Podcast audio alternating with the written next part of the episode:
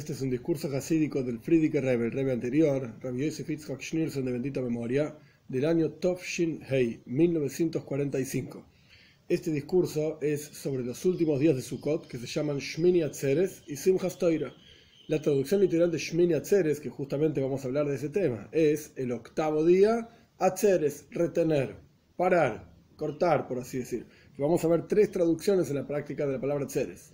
El segundo día, fuera de Eretz Israel, de Shmini Atzeret, se llama Simjat Torá, la alegría de la Torá, y vamos a estudiar por qué justamente ese día se llama de esa manera, pues, qué significado tiene, etcétera. Bien, el discurso de vuelta comienza con las palabras de Yom Shmini Atzeret y de la Gem, el versículo que menciona en la Torá la fiesta, nos enseña la fiesta de Shmini Atzeret, el octavo día, por así decir, de Sukkot, que en la práctica Sukkot tiene siete días. En Eretz Israel, fuera de Eretz Israel, Sukkot tiene siete días. El octavo día es otra fiesta, Shmini Atzeret, que por un lado se llama el octavo día de Sukkot. Quiere decir que alguna relación con Sukkot tiene, porque octavo obviamente es el que sigue a los siete anteriores. Pero por el otro lado es una fiesta independiente de Sukkot. Sukkot son siete días, el octavo, Shmini Atzeret. Ese es el nombre que tiene. Incluso en el rezo se llama de esa manera, Shmini Atzeret, un día separado, es una fiesta separada, pero viene como continuación de los días anteriores. Vamos a estudiar esto justamente. De vuelta, el discurso comienza con ese versículo, en el octavo día de Sukkot, Atzeret, sea lo que fuera que quiere decir, ahora vamos a ver, será para ustedes. La palabra Atzeret tiene tres traducciones, por así decir, tres significados diferentes. Por un lado quiere decir parar, cortar, Atzeret, cortar, parar. Por el otro lado quiere decir fuerza, poder. Y por el otro lado quiere decir gobierno. Una persona que gobierna se llama un atzor, una persona, un gobernante. Quiere decir que de vuelta hay tres traducciones. Parar, fuerza, gobierno.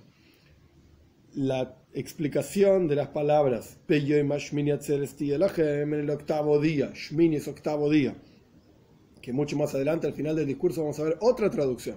Pero, Shmini, el octavo día, Atzeret Tielachem, Atzeret será para ustedes. Es decir, que en el octavo día de la fiesta de Sukkot, para nosotros tiene que haber una fuerza, que esta es una de las traducciones de la palabra Atzeret, fuerza de parar, de retener, por así decir. El concepto de parar no solamente significa parar, sino significa también retener, incorporar. Vamos a parar como una persona que está estudiando. Un estudiante, si el maestro está constantemente hablando, sin pausas, el estudiante no tiene tiempo para incorporar los conceptos. Tiene que haber un parar, el maestro hace una pausa, el, el alumno incorpora los conceptos y después continúa la transmisión. De hecho, nuestros sabios explican que en la Torá, cuando uno observa el texto como está escrito en un Sefer Torá, en el libro de la Torá, cada tanto hay pausas, hay espacios en blanco. Está en una línea, por así decir, grande de texto, son columnas, el punto es que es un montón de texto, una, una palabra atrás de la otra palabra, una letra atrás de la otra letra, y cada tanto hay una pausa. A veces, a veces pausas más largas, a veces pausas más cortas, pero el punto de las pausas es, nuestros sabios explican, Liten Rebach le Moishe, para darle un espacio a Moshe Rabbeinu, para que incorpore los conceptos que Dios le dijo, y después continuamos la transmisión. Esto es Atzeret, parar, que significa incorporar, entonces continúa, continuamos en el texto. El punto es que en el octavo día tiene que haber para ustedes una fuerza de incorporar, por así decir, de parar con fuerza. Y un gobierno, shlita, un gobierno en forma de tener el poder por sobre una determinada cuestión. Tenemos que entender sobre qué cuestión hay que tener poder, qué es lo que hay que parar e incorporar con fuerza. Para entender cuál es la intención de esta idea de Atzeret, que el, el día de Shmini Atzeret es un día de parar y gobernar, o sea, incorporar y gobernar. El Midrash nos trae sobre esto un ejemplo. Nuestros sabios nos dicen, ¿cuál es el significado de Shmini Atzeret? Venimos festejando Sukkot, digamos, siete días seguidos de fiesta. Y de repente la Torá viene y dice, momento, en el octavo día tenés que hacer una fiesta. Pero venimos festejando hace siete días. ¿Cómo una fiesta en el octavo día? ¿Cuál es el significado diferente, por así decir, de Sukkot, como expliqué al comienzo, que Shmini Atzeret es una fiesta independiente de Sukkot, pero lo, por el otro lado se llama Shmini, es el octavo día. ¿Cuál es el significado de este octavo día? El Midrash nos trae un ejemplo de un rey que hizo una comida durante siete días. e invitó a Kol Benei Medina, invitó a todos los habitantes de su país a la comida, una festichola muy grande, una fiesta muy grande. Cuando pasaron siete días, entonces le dijo a su querido, a su hijo, a su querido, aquí dice su querido, más fuerte por así decir, ahora, después de que hicimos siete días de fiesta con todos los personajes del país, ahora que ya cumplimos nuestra obligación frente a todos los habitantes del país, entonces vamos a alegrarnos nosotros solos, vos y yo, con lo que quedó. Y la idea que este ejemplo indica es que durante los siete días de Sukois traemos korbanos, ofrendas para todos los setenta pueblos de la tierra. En el Beit HaMikdash, en el templo, se traían ofrendas durante Sukkot. Cada uno de los días de Sukkot iban variando el número de ofrendas. En la práctica eran toros, par, toros, que se traían en la práctica a lo largo de los siete días de Sukkot, setenta toros, que representan energía, bondad, braja, bendición, para las setenta naciones, para todos los seres humanos. De hecho, nuestros sabios dicen en el Midrash que si las naciones del mundo hubiesen sabido el beneficio que el Beit HaMikdash, que el, el templo traía para ellos, no solamente no lo hubiesen destruido, sino que lo hubiesen cuidado, hubiesen puesto guardias para cuidarlo. El Beit HaMikdash, el templo, era una fuente de braja, bendición y energía divina para todos los seres humanos. De hecho, y Yeshaya dice, esto no es parte del discurso, pero lo agrego yo para entender el asunto, y Yeshaya dice, mi casa es una casa de rezo para todos los pueblos. Más aún, Shloimeh Amelech, el rey Salomón, cuando construye el Beit HaMikdash, el primer templo, en el momento de finalizar la construcción, hizo una tfila, un rezo. Está en el Tanaj, en el capítulo ocho de Melahim, Aleph, del primer libro de Reyes. Y en ese rezo hay una diferencia, él pide que Dios escuche al pueblo judío según su, el de Dios, su corazón, según lo que él entiende que el corazón de cada Yehudí necesita. Y después pide que todos los seres humanos, el texto dice Nohri, todos los seres humanos extraños que no son Yehudim, Dios cumpla todo lo que ellos piden. Quiere decir que, más aún, Beit HaMikdash era una fuente de braja, bendición, para todo lo que cualquier persona necesite. Para el Yehudí, no, un momento, no le voy a dar todo. Le voy a dar lo que yo, dice Dios, por así decir, lo que yo juzgue que corresponde. Pero al, al Nohri, al extraño, al no judío, al gentil, Ben Noyaj, etcétera, les voy a dar todo, todo lo que pida. Quiere decir que el Beit HaMikdash era un lugar extremadamente especial e importante para todos los seres humanos. Por eso, volviendo al texto, a lo largo de Sukkot, los siete días de Sukkot, se traían en la práctica, cada día diferente, pero se traían setenta toros a lo largo de los siete días de Sukkot. Y esto era, de vuelta, para braja, para bendición, para todas las naciones. Pero el korban, la ofrenda de Shmini Atzeret, era una ofrenda parejat, era una ofrenda única, un toro solo, porque Shmini Atzeret es la ofrenda de la unión, por así decir, la conexión entre Dios y el pueblo judío. Solamente. Shmini Atzeret, entonces, es una fiesta que representa el vínculo especial que tiene el pueblo judío con Dios. Todos los seres humanos tenemos un vínculo con Dios. Por eso, a, los, a, los, a lo largo de los siete días de Sukkot había setenta parim, setenta eh, toros que eran traídos en el Beit HaMikdash, en el templo, en, en mérito, para bendición de todos los seres humanos. Expresando el vínculo de todos los seres humanos con Dios a través del Beit HaMikdash, a través del templo. Pero, en Shmini Atzeret, la fiesta, por así decir, después de que el rey, el rey hizo la fiesta siete días para todos los seres humanos, para todos los habitantes de su país, hay una fiesta especial para el querido de Dios, el de, del rey, por así decir, y el rey, el pueblo judío y Dios. Shmini Atzeret, nuestros sabios fijaron que además sea Simjat Torá. Es una fiesta, Simjat Torá. ¿Cuál es la traducción de las palabras Simjat Torá? La alegría de la Torá. Esto es la traducción de las palabras Simjat Torá. La alegría de la Torá, es decir, que nosotros alegramos a la Torá. El pueblo judío bailando con la Torá, en Simjat Torá, que esto es la práctica lo que ocurre, no importa ahora todos los detalles de cómo y cuándo, etcétera, pero el punto es que se baila con la Torá. En esos bailes nosotros alegramos a la Torá. No es que la Torá nos alegra a nosotros, como vamos a estudiar más adelante. Nosotros alegramos a la Torá. ¿Quiénes son aquellos que pueden alegrar a la Torá? El pueblo judío. ¿Y con qué alegramos a la Torá? A través de que rodeamos la Bima. La Bima es el lugar de lectura donde leemos, donde leemos la Torá, a través de que rodeamos la Bima, donde leemos la Torá, eh, en las sinagogas, los sábados, los lunes, los jueves, los Yamemtoim, las fiestas, etcétera. A través de esto bailamos en círculos a través de este lugar en donde leemos la Torá, y esto es Simjat Torá, esto es lo que alegra a la Torá. Tenemos que entender por qué si Matan Torá, la entrega de la Torá, la fiesta de la entrega de la Torá fue en Shavuot, Shavuot. Deberían nuestros sabios haber fijado Simjat Torá, el día de la alegría de la Torá, después de Shavuot. ¿Por qué Simjat Torá después de Sukkot, que no tiene nada que ver con la entrega de la Torá? Simjat Torá debería ser en Shavuot. Y si uno va a contestar, bueno, el ciclo de lectura de la Torá va desde Simjat Torá hasta Simjat Torá, es decir, desde el final del ciclo de la lectura, que es en, a lo largo de todo un año, termina en Simjat Torá, comienza de vuelta y bueno, va cíclicamente. Pero lo mismo podríamos decir al respecto de Shavuot, es decir, que empezamos y terminamos la Torá en Shavuot. ¿Por qué lo hacemos en, justamente en Simjat Torá? ¿Por qué es después de Sukkot? ¿Por qué nuestros sabios fijaron que la alegría de la Torá es justamente después de Shmini Atzeret, al final de todas las fiestas de Sukkot? Y la explicación es la siguiente: Simjat Torá, la alegría de la Torá, esta fiesta que vamos a llamar Simjat Torá, fue fijada por las segundas tablas que fueron dadas en Yom Kippur. Como es conocida la historia, Bekitsur, muy en resumen porque no es el lugar para contar toda la historia, el punto es que Moshe Rabbeinu termina subiendo tres veces al Har Sinai, al monte Sinai. La primera vez después de Matan Torá, después de Shavuot, justamente, después de que Dios se reveló en el monte Sinai, dio los diez mandamientos, Moshe Rabbeinu sube cuarenta días y cuarenta noches al, al monte Sinai para recibir las primeras tablas.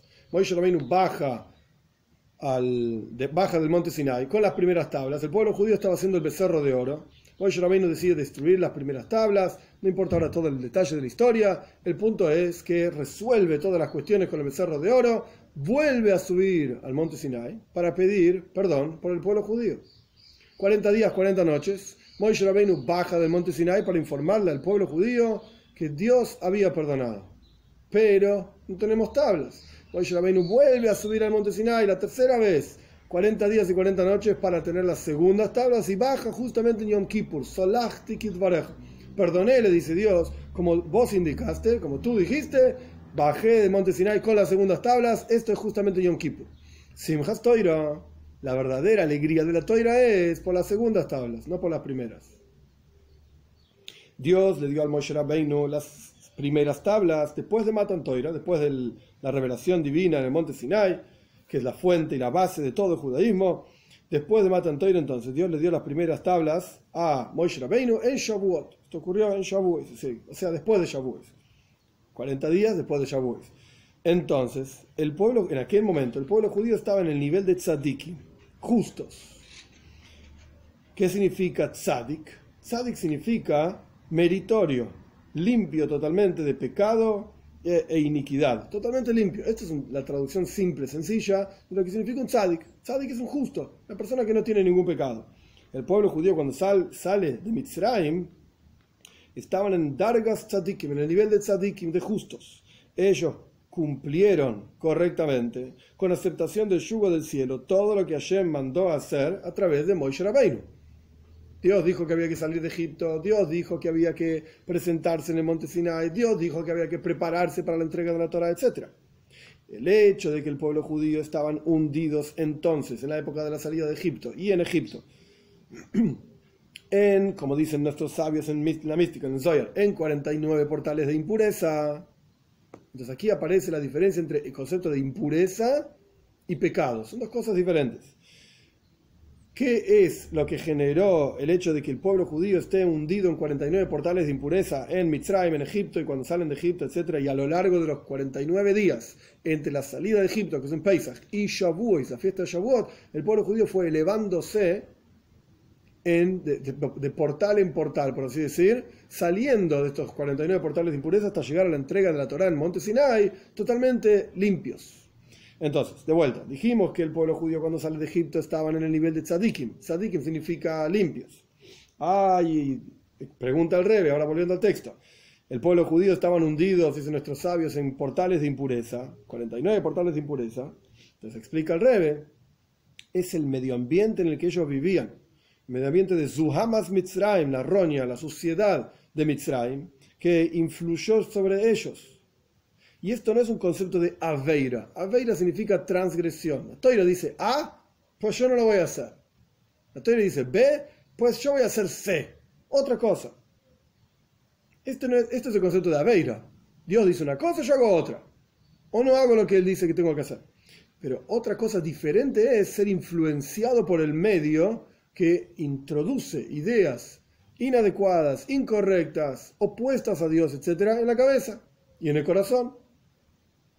En las palabras del Rebbe, gasus, es decir, ordinario. Esto es zuhama, esto es la suciedad, por así decir. Y como nosotros vemos en la práctica, en la vida de todos los días, que el ambiente en el que la persona vive, en el que la persona vive influencia tanto para bien como para mal. Hay personas que se encuentran en un ambiente judío malo, mal ambiente. En ese ambiente hay frialdad hacia el judaísmo y están lejos de Toira y Mitzvot. Por lo tanto, esto influencia a la persona para que la persona misma tenga cierta frialdad, cierta indiferencia, frivolidad, por así decir, hacia las mitzvot, que él mismo cumple. La persona cumple las mitzvot, es un ambiente judío, pero totalmente sin importancia, totalmente frío, totalmente indiferente. Y existe un cierto kalus roish, kalus roish se traduce como frivolidad, indiferencia, es decir, el asunto de las mitzvot, de los preceptos, se transforma en algo totalmente in, sin importancia para la persona, a pesar de que él mismo cumple toda la mitzvot, pero es algo totalmente mecánico, sin importancia, frío, sin fuerza, sin energía, sin ganas, sin entusiasmo, etcétera. A pesar de que la persona cumple mitzvot, y puede ser que haya momentos en los cuales la persona se siente excitado y se siente levantado, y le, está bueno esto, es interesante. Por ejemplo, en las tfilot, en los rezos de Rosh Hashanah, en los rezos de Yom Kippur, en la alegría de Sukkot y en los bailes de Simjat Torá, puede ser que la persona se sienta elevado. Pero la cuestión no se proyecta, no continúa, no tiene una proyección en el tiempo.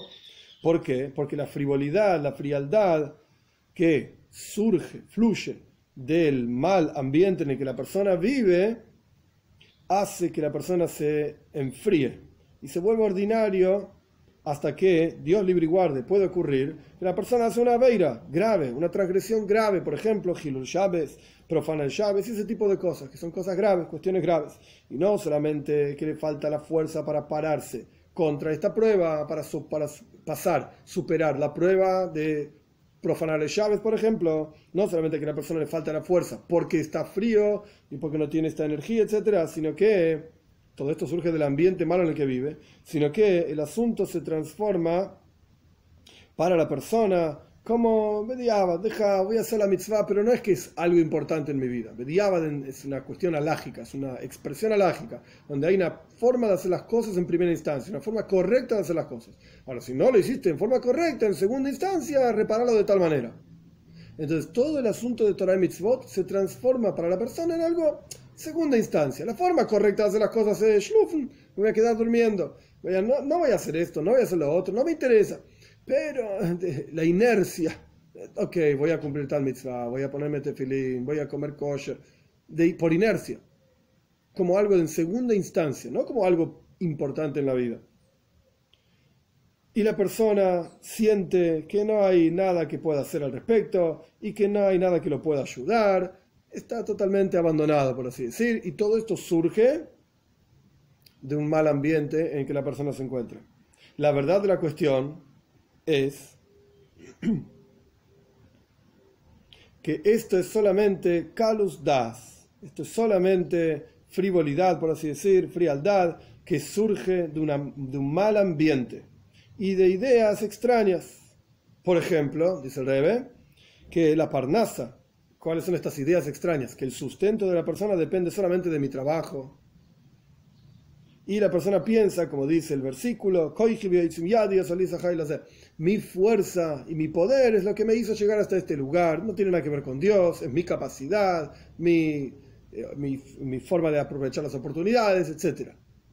Entonces la persona, continuando en el texto, es tan megusham, se transforma en una persona tan pero tan ordinaria, materialista, hasta que piensa que puede obtener, que, que, que, que lo obtuvo todas sus necesidades por sus propios medios, por su propia fuerza, y se olvida totalmente de que, acá el Rebbe cita una frase en el Talmud, el que da vida, da también sustento, que es Dios. Dios te da la vida, Dios te da el sustento también. El que el Rebbe lo traduce, por así decir, porque es una frase que está en arameo en el Talmud, Mandi Yaif Hayo Yaif Mezoin, el que da vida, da también sustento, que es Dios. De vuelta, Él, bendito seas, el que te dio vida, te da energía, vida, etcétera. Él también te da sustento. La persona se olvida de esto. Y por cuanto el ambiente en el cual se encuentra es malo, la persona empieza a bajar, Dios libre y guarde, de nivel a nivel, hasta que la persona se vuelve totalmente ordinario, hasta que cae, Dios libre y guarde, en las profundidades del mal. Mal, llámese, no observar los preceptos de la Torá. Y el comienzo de todo esto es por un mal ambiente.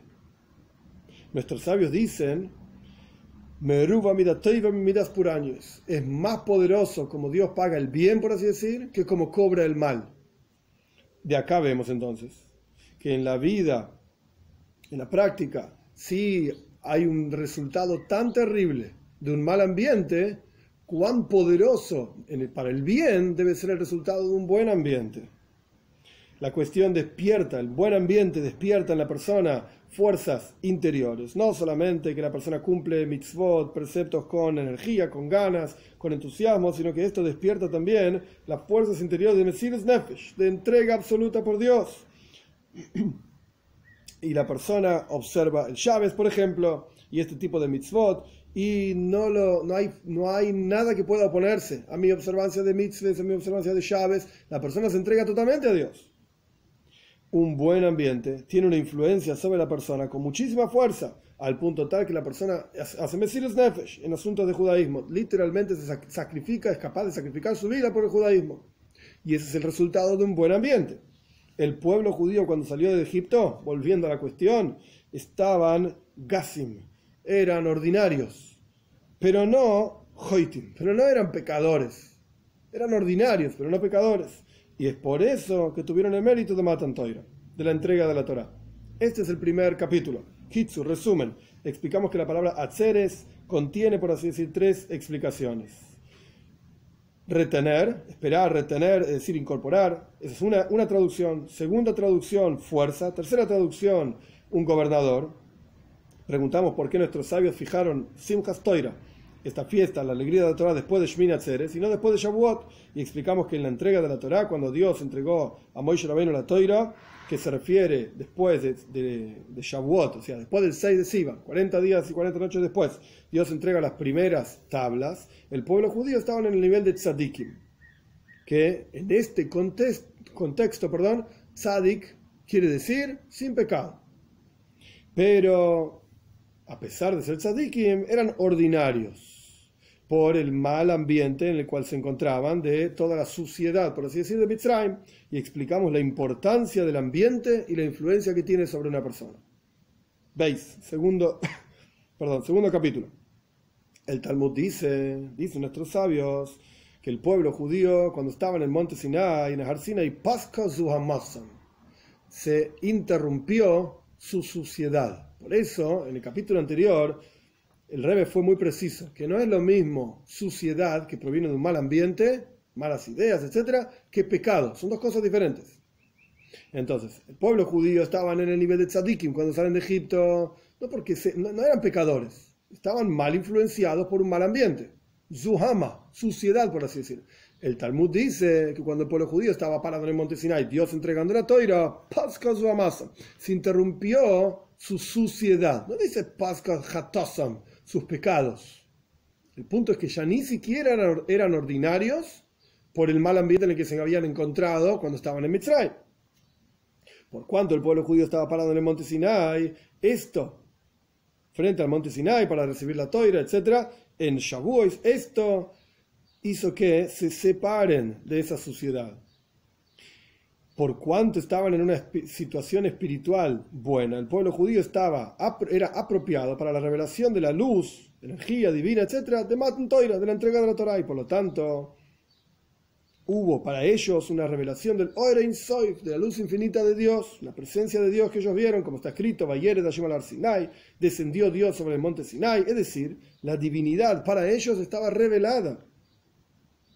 Para ellos quiere decir para cada uno de ellos, hombres, mujeres, niños, diferentes grupos de edad, diferentes grupos sociales, económicos, etcétera. Todo el mundo vio la luz de Hashem, sea lo que fuera que vio. Y esta energía divina, esta luz divina, iluminó para todo el pueblo judío en forma revelada, como está escrito, que todo el pueblo veían las voces. Así dice la Torá. Roim es akoilos, veían las voces. Y dicen nuestros sabios que en ese momento de la entrega de la Torá vieron aquello que en general se escucha. Veían las voces. Las voces, una voz en general, uno la escucha, no la ve. Pero en la entrega de la Torá, el pueblo judío estaba en un nivel espiritual tan elevado que ellos tenían una revelación de Etzemane Shoma, de la esencia de sus propias almas, que es muy, por, muy elevada, por encima del alma en sí. Etzemane Shoma, la esencia del alma, está por encima del alma, propiamente dicho, investida en el cuerpo de la persona. Hay una parte del alma que está en el interior del cuerpo de la persona, hay una parte del alma que está por afuera. Es el Etzem. Hay diferentes niveles, pero no importa ahora los niveles. El punto es que hay una parte adentro y una parte afuera del cuerpo. Entonces, el Etzema Neshama, la parte que está afuera, que es la esencia del alma, es muy superior a la Neshama, el alma misma, como está en el interior dentro del cuerpo. Es decir, en la entrega de la Torá estaba revelada la esencia del alma y estaba, iluminaba la esencia del alma en cada Yehudí, en su vida corporal, física, material, en su interior. Estaba revelada su propia esencia. Aquello que en general está por afuera, eso estaba revelado, incluso, en la entre... incluso eso estaba revelado en la entrega de la Torá. La vida del alma, que le da vida al cuerpo, no es el Etzem HaNeshama, no es la esencia del alma, sino que es una reflexión de la Neshama. Una reflexión de las fuerzas del alma le da vida a cada uno de los miembros del cuerpo. Cada fuerza da vida a un miembro particular. Es decir, tenemos acá ya tres cuestiones. Etzemane Shama, la esencia del alma. Tenemos una reflexión del alma que se inviste, por así decir, en el cerebro, justamente. Esto es Haaras HaNeshama, una reflexión del alma. La esencia está por afuera, la reflexión del alma. Luego hay una reflexión de eso que está en el, inte el intelecto, que manda, envía, por así decir, a cada miembro del cuerpo la, la, la koyach, la fuerza necesaria para que ese miembro del cuerpo funcione. Al ojo para ver, al, al, al, al oído para escuchar, a la nariz para oler y así sucesivamente. En la entrega de la Torá, cuando se interrumpió esa suciedad que el pueblo judío tenía, que trajo de Mitzrayim, por así decir, de Egipto, como dijimos anteriormente en el capítulo anterior, por el mal ambiente en el que se encontraban, etcétera, incluso la vida del cuerpo, que en general es una reflexión de una reflexión de la esencia del alma, porque de vuelta dijimos, la esencia del alma, reflexión en el intelecto, y luego reflexión desde el intelecto hacia cada uno de los, cuerpos, de, de los miembros del cuerpo. En el momento de la entrega de la Torá, incluso cada uno de los miembros del cuerpo recibía energía directamente de Etzem HaNeshama, directamente de la esencia del alma, que está muy por encima de las fuerzas particulares que dan vida en general a cada uno de los miembros del cuerpo. Por lo tanto, entonces, en el momento de la entrega de la Torá, Roim Sanishma Veshoim Sanir, el pueblo judío veía lo que se, generalmente se escucha y escuchaba lo que generalmente se ve. Por cuanto el pueblo judío estaba en un nivel de tzadikim, de justos, por lo tanto, en Matan Torá fue Bekoiloi Koilois, con voces y voces impresionantes y con un montón de ruido, Shturen, se dice en Yiddish. Todo el mundo estaba haciendo lío, por así decir, todo el mundo estaba excitado. Y fue con muchísima fuerza y energía, como es el camino general de la, del servicio a Dios de los tzadikim, que es en forma revelada. Una persona puede ver que este tipo es un tzadik, por la forma en que funciona, la forma en que habla, la forma en que trabaja, cómo sirve a Dios, cómo dedica su vida a Dios, etcétera. Es un tzadik. Entonces, punto número uno, por cuanto estaba revelado en el interior de cada Yehudí, Etzem HaNeshama, la esencia misma del alma, entonces estaba por encima de cualquier tipo de división que hay entre una fuerza y la otra fuerza. En general, la fuerza de visión, koyach, harreía, la fuerza de visión funciona como ver, nada más. La fuerza de audición, koyach hashmia, la audición es, es oír, es escuchar. Pero por cuanto en el momento de la entrega de la Torá se reveló en el interior de cada Yehudí Etzemane Shoma, la esencia del alma que trasciende totalmente todos los tipos de fuerzas particulares, de visión y audición. Entonces estaba todo mezclado. Visión y audición era todo lo mismo. Era una revelación divina tan profunda que frente a ese nivel es todo igual. Oír, escuchar, es todo lo mismo. Por eso escuchaban lo que se veía y veían lo que escuchaban, lo que se escuchaba. Era toda la misma cuestión. Se anuló, por así decir, la división particular de una fuerza que es la de audición, otra fuerza la de visión. Todas estas divisiones se anularon. Se anularon, se, se, se llegaron a un nivel espiritual tan elevado en el cual ya no existía diferencia entre una fuerza y la otra fuerza. Este es el nivel de Avodas HaTzadikim, del el nivel espiritual del servicio a Dios de los justos, de los tzadikim. Es algo revelado. Y todos los asuntos del mundo, como dice Baal Shem Tov, el Salmo dice, te pongo Dios frente a mí, siempre. Shivisi, Hashem, te pongo Dios frente a mí siempre. Y el Baal Shem Tov dice que Shivisi no solamente quiere decir pongo, sino que también quiere decir de llave, igual. Dios frente a mí es todo igual.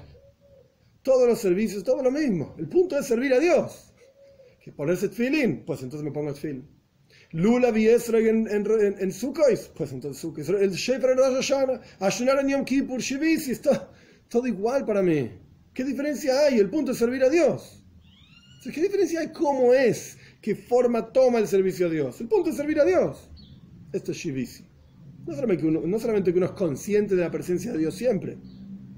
Salmo quince o dieciséis. No solamente el punto, el punto no es solamente que Uno, uno sirve a Dios con esto, con lo, el punto es que es todo igual para mí. Y no solamente pongo a Dios frente a mí, soy consciente de la presencia de Dios. Todo servicio a Dios, para mí es servicio a Dios, eso es lo principal del punto. ¿En qué y cómo? Porque Dios me diga lo que quiera, yo voy a hacer, no, voy a, no hay ninguna diferencia para mí. Esto era el pueblo judío cuando, estaban, cuando salieron de Egipto y estaban parados frente a Matan Torá. Pero después del pecado del becerro de oro, que entonces el pueblo judío se transformó en el nivel de Baalei Teshuvá. Ahí se arrepintieron, pasaron a ser repentores, no sé cómo se diría, Baalei Teshuvá, literalmente son maestros del arrepentimiento. Que se, las, Dios nos entrega las, seg, las segundas tablas, las últimas y segundas tablas, es decir, le, Dios le, le dio a Moshe Rabbeinu estas segundas tablas, y no encontramos en la Toira que, que haya habido tanto lío y tantos ruidos y truenos y rayos, etcétera, en las segundas tablas como ocurrió en las primeras tablas. En las primeras tablas la Toira misma relata en Parshas Tishrei que el Har Sinai Ocean Kulo y el, el monte Sinai estaba todo humeante y se escuchaban las voces y los rayos, etcétera, y la voz del Shofar cuando termina la entrega de la Toira. Era impresionante. Y la gente estaba viendo ahí, vayan nu, vayan dume rojo, y, se, y temblaron, se pararon de, de lejos.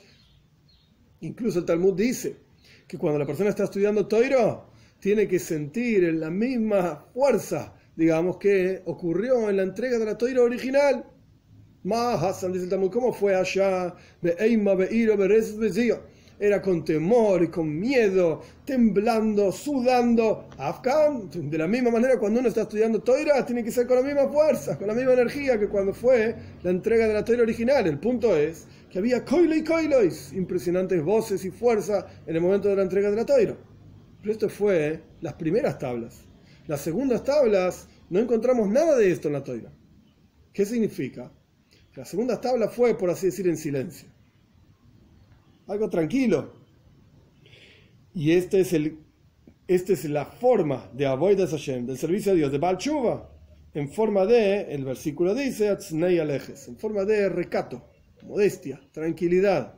En el caso de los tzadikim hablamos de Isgalus, de revelar y fuerzas y energías. Y de hecho de los tzadikim todos vivimos y bebemos de sus aguas, por así decir.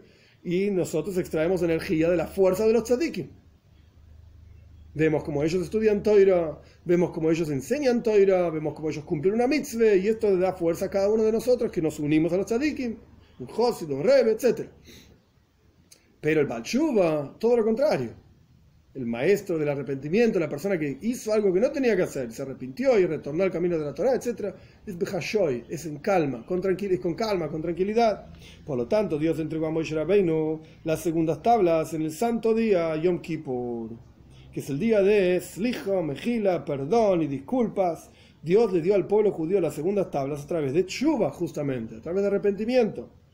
Como está escrito en el Zohar, que vale Chuba, Mashkin le Bejila Yatir. El Baal Shem, la persona que se arrepiente, proyecta energía de un nivel muchísimo más elevado que el Tzadik, con muchísima más fuerza, a través de que toda la boida, todo el trabajo que el, todo el trabajo que el Yehudi hace, estudia Torah, cumple mitzvot, si se comporta en forma buena, a través de que la persona hace todos estos trabajos después de haber hecho Chuva, después del arrepentimiento, la persona proyecta una energía de arriba que es muchísimo más elevada que la del Tzadik, el Baal Shuva que la del Tzadik. En general, a través de la observancia de cualquier mitzvah, etcétera, la persona proyecta una energía divina.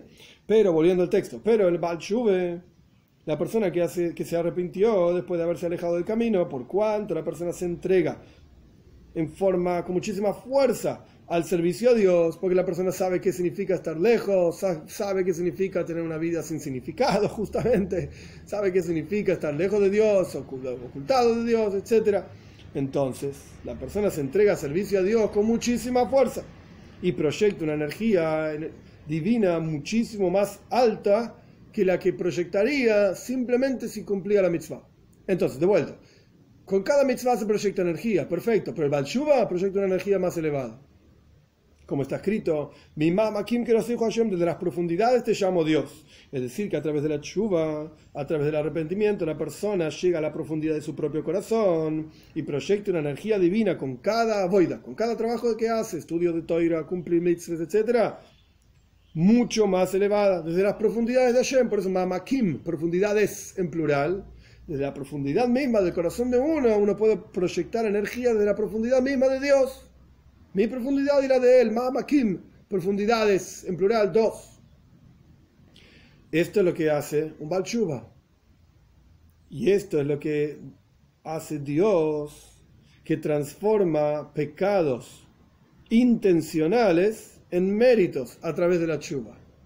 ¿Qué significa pecados intencionales? Que la persona hizo esto a sabiendas, de que la Torá lo prohíbe, y que está mal a los ojos de Dios. Entonces, la persona va, lo, lo hace igual, lo hace igual a sabiendas de esto. El que no sabe, no sabe.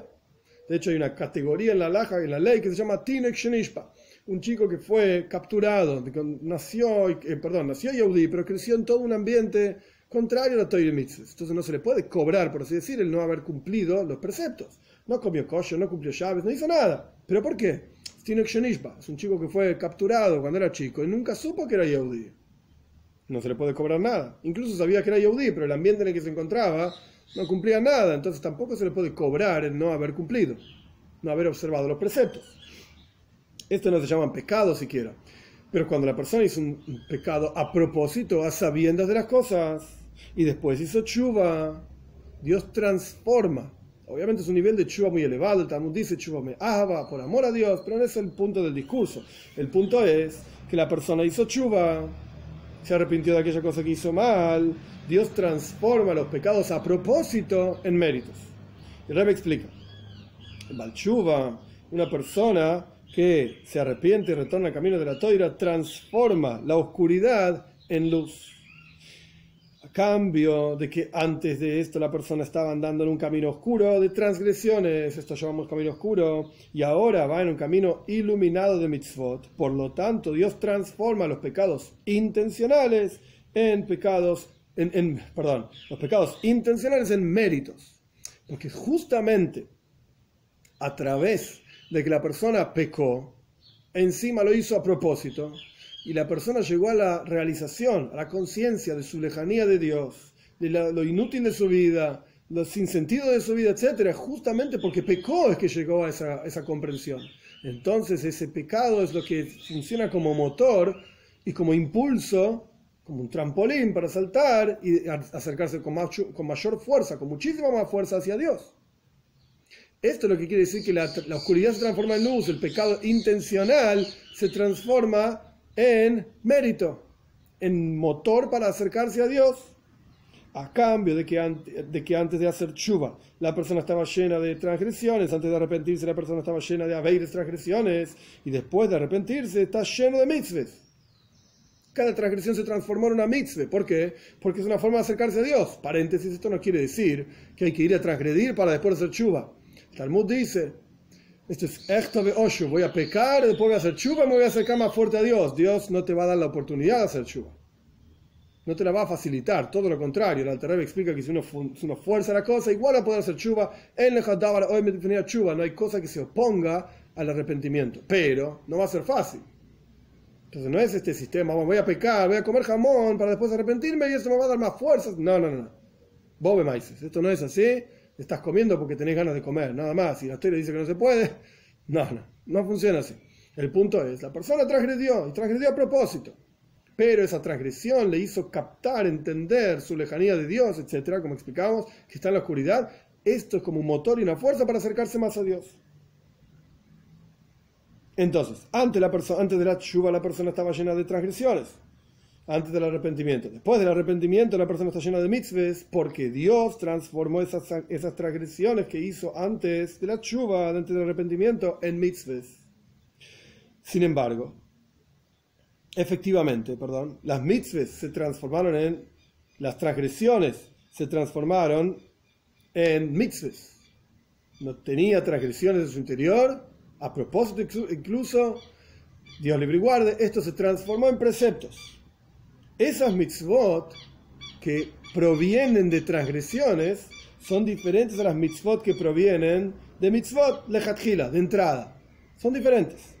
Las mitzvot de los tzadikim se conocen en la mística judía como Or Yashar, la luz directa.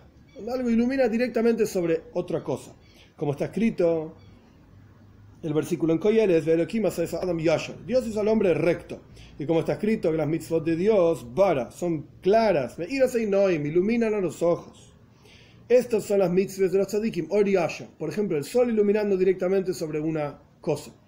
Pero las mitzvot, las mitzvot son luminosas, claras y luminosas, iluminan los ojos, porque las mitzvot son de vuelta, oriyasha, luz recta. Pero las mitzvot de un Baal Shuva, de una persona que, tra que transgredió y ahora retornó al camino de la Torá, que Dios transforma de las transgresiones en mitzvot.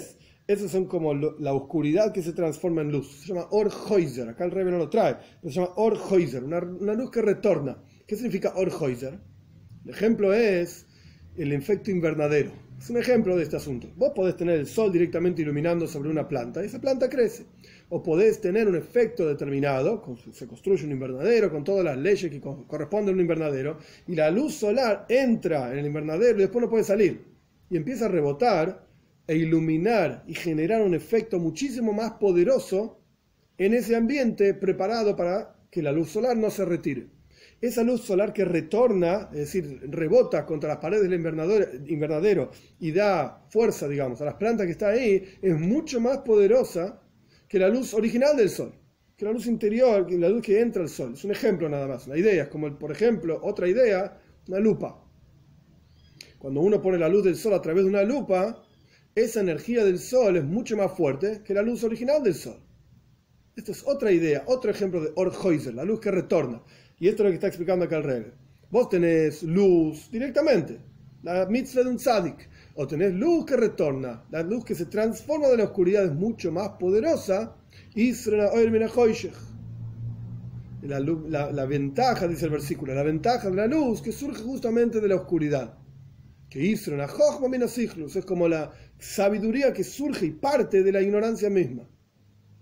Cuando la persona se da cuenta cuán ignorante es, como decían, solo sé que no sé nada. Cuando la persona se da cuenta de cuán ignorante es de un asunto determinado, esto impulsa a la persona a estudiar, a entender el asunto, a profundizar en el asunto, no quedarse simplemente con las explicaciones eh, eh, por afuera, por así decir, con las explicaciones en primera instancia, con las explicaciones superficiales. No, profundizar. Y ahí realmente uno se da cuenta de cómo funcionan las cosas. Ok, seguimos adelante. Entonces, tenemos la diferencia entre las mitzvahs del tzadik y las mitzvahs de Baal Shuva. Físicamente hablando, Begashmius, nosotros vemos que un chico que se alejó de su padre y era un rebelde, cuando retorna hacia su padre, la alegría después de la lejanía es muy fuerte, muy poderosa. De la misma manera, espiritualmente hablando, la cercanía que hay en la Chuva después de Yom Kippur, Después de la Chuva de Yom Kippur, es una simja, la cercanía del Yehudí con Dios, una simja, una alegría muy poderosa. Por lo tanto, nuestros sabios fijaron Simjat Torá justamente en el mes de Tishrei. En este mes, que son dos alegrías. Simjat Torá representa dos cuestiones en la alegría, no solamente una alegría, que es Zman Simcha Seinu, todo el mes de Tishrei es el momento de nuestra alegría, como está escrito. ¿Cuáles son las dos alegrías? Ismach Hashem b'maisav, que Dios se alegre con sus acciones, con su creación, con nosotros. De Ismach Israel b'maisav, y que el pueblo judío, cada uno de nosotros nos alegremos en quien nos hizo, en Dios. Una doble alegría, la alegría de Él en nosotros y la alegría nuestra en Él. Y el Rebbe lo pone en otras palabras, Simcha Lamaila, una alegría arriba, que el pueblo judío se alejó, se apartó de la suciedad que genera las transgresiones a través de Chuva en Yom Kippur, a través de arrepentimiento y acercamiento a Dios en Yom Kippur, y nos acercamos a Dios. Esto es una alegría, la alegría de Dios que nosotros nos acercamos a Él. Su Hijo retorna. Veis, el segundo asunto en alegría es la alegría del Yehudí. Después de haberse alejado, uno mismo está contento por retornar a su Padre, a Vino Sheva Shomayim, nuestro Padre que está en los cielos.